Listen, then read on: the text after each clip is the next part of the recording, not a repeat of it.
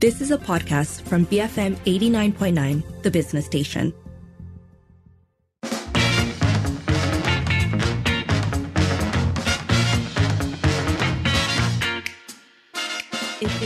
Forty-five, And uh, for today on Twitter, hashtag Kitakawan is trending. Um, now, this hashtag is part of a move to counter the hate speech that has been circulating on social media, particularly post-GE. We spoke about this yesterday, actually, with Badrul Hisham Ismail from Iman Research.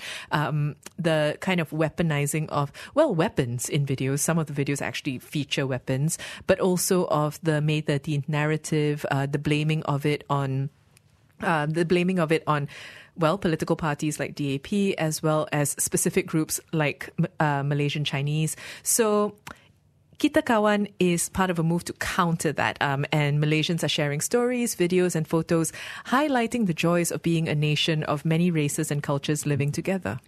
Yeah, so I think there are various responses. Kita Kawan seems to be a very earnest, uh, mm. kind of re- uh, sentimental response, which is say, you know, look, we're, we're friends, we live as neighbors, and so on and so forth, right? This is not always true ac- across the country. There, there, there are areas in the country where people might live in fairly monoethnic circumstances. I mean, it's tr- extraordinary to think, but I think that, in fact, that is true.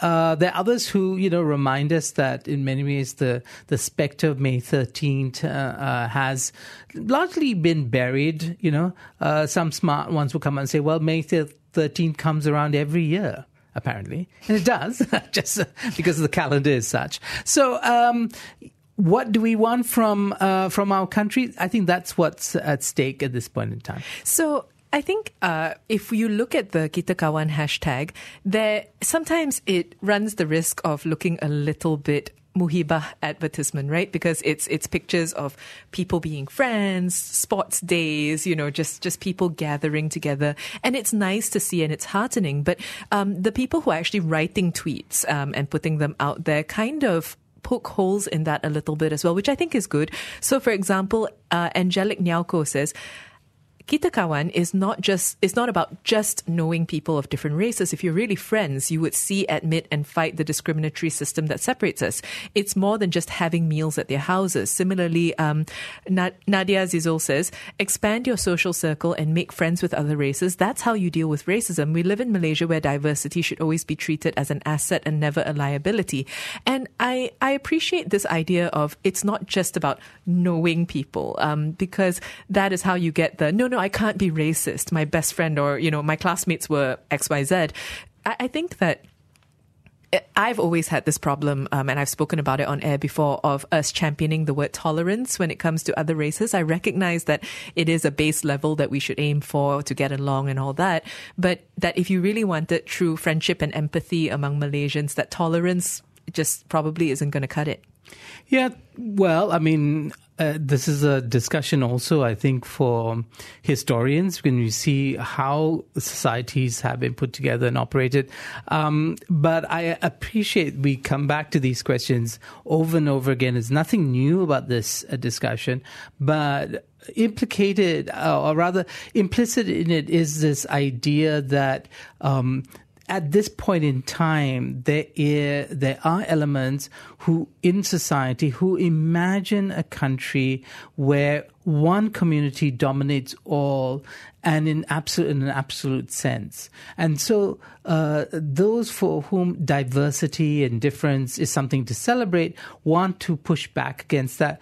Uh, the question is, did this election in fact uh, reveal to us where the country is. And so we've had the media use this expression, the green wave. Uh, I'm not sure if it's quite correct, or we've been too quick to hold on to this to explain things, or rather to label it without having a true uh, explanation. So this is what happens when the the focal point of the green wave is a party that has been associated with a very specific kind of rhetoric, especially during GE, right, in which we saw certain things being put out, um, the talking of or, or the description of non-Muslims being less than respectful. And I think because of that, it becomes such an easy focal point to grip onto.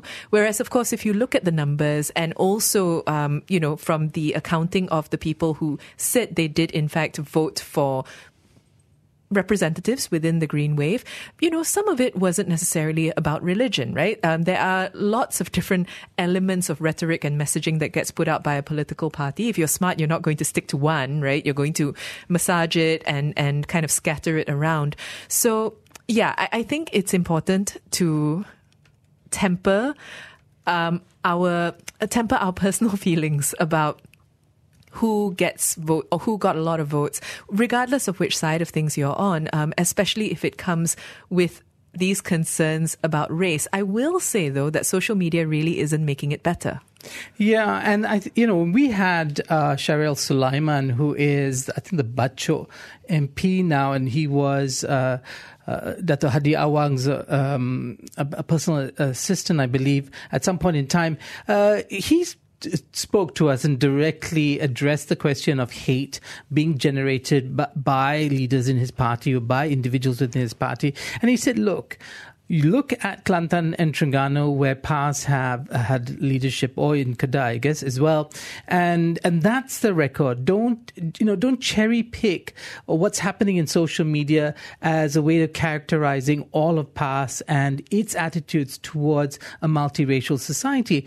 You know, and and I think he says, and I, to some extent, I think he's right. He says that um, all parties have extremist elements in them, and they don't uh, in many they don't stand for the entire party, and I think. But we could push back on that and ask, you know, is there an asymmetry in this, especially because we have a majority minority situation? Um, but he sounded infinitely reasonable, and I think somebody who doesn't stand for this kind of rhetoric. So we're talking, uh, well, we were talking about the reason why Kitakawan was trending, which is the fact that there has been an uptick in terms of racist and racialized messaging on social media. And Kita Kawan came up as a way to counter that and say no you know we we enjoy one another um, as a multiracial country here in Malaysia. So you know, let us know. Have you seen the Kita Kawan tweets or posts? Um, do you have Kita Kawan stories you'd like to share? You can call double seven double three two nine hundred, send a voice note or WhatsApp zero one eight seven eight nine double eight double nine, and tweet us at BFM Radio. Be free minded.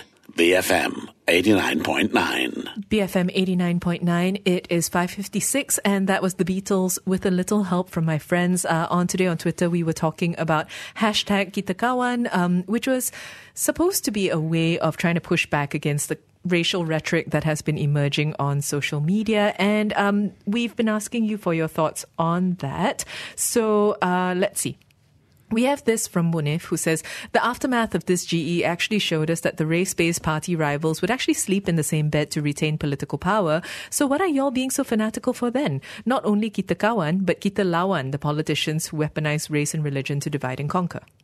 So, uh, one of the things that's come out is that, um, and I think uh, several uh, politicians have come out to make very responsible statements about uh, dampening down on the hate. And uh, the question, of course, is put to them is that, you know, you ha- happen to let the genie out of that bottle uh, and now you're trying to push it back in.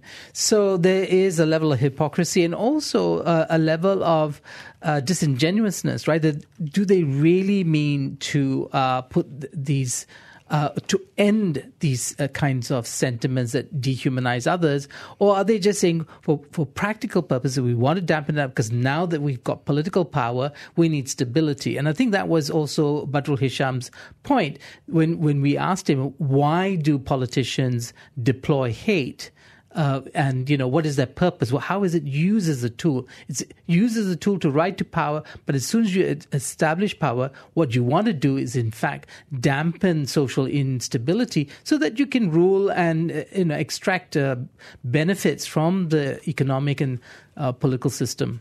So Chin Hui um, briefly says, for a person like me, shying away from mainstream social media like TikTok, Facebook, or even mainstream news portals, I wasn't aware that hate speech was being circulated right now. Life is still harmony to me. For a country that has enjoyed 63 years of independence, it's ridiculous that we're still living in fear of racism. Stay away from social media and look around. Malaysia is beautiful. Yeah, I mean that for some people, Jimmy. I mean, you're absolutely right to feel that way uh, when we, you know, I, I don't feel I don't know how many people feel insecure in their own neighborhoods, uh, in their, you know, in the route on the way to work. Do they feel that these forces of intolerance are impinging on them? But when they read about it, when they see social policy being tweaked, uh, that uh, imposes values on others, that the traditional Malaysian uh, tolerance of difference is eroded, then they get start to get worried, even though they might not feel it on a daily basis. So I think that um, it is absolutely true that social media isn't a reflection of real life, or it isn't the only space to enjoy life. Um, but I also think that it, it's not always the best move to not be aware of how others may be feeling, regardless of if, if it's something that you're not face to face with constantly, which is the value and also the allure and also the problem of social media, right? Uh, keep those thoughts coming. We are also going to be having a vigorous discussion after the six o'clock news about which is preferable, a unity government or a minority government. So keep it here, BFM 89.9.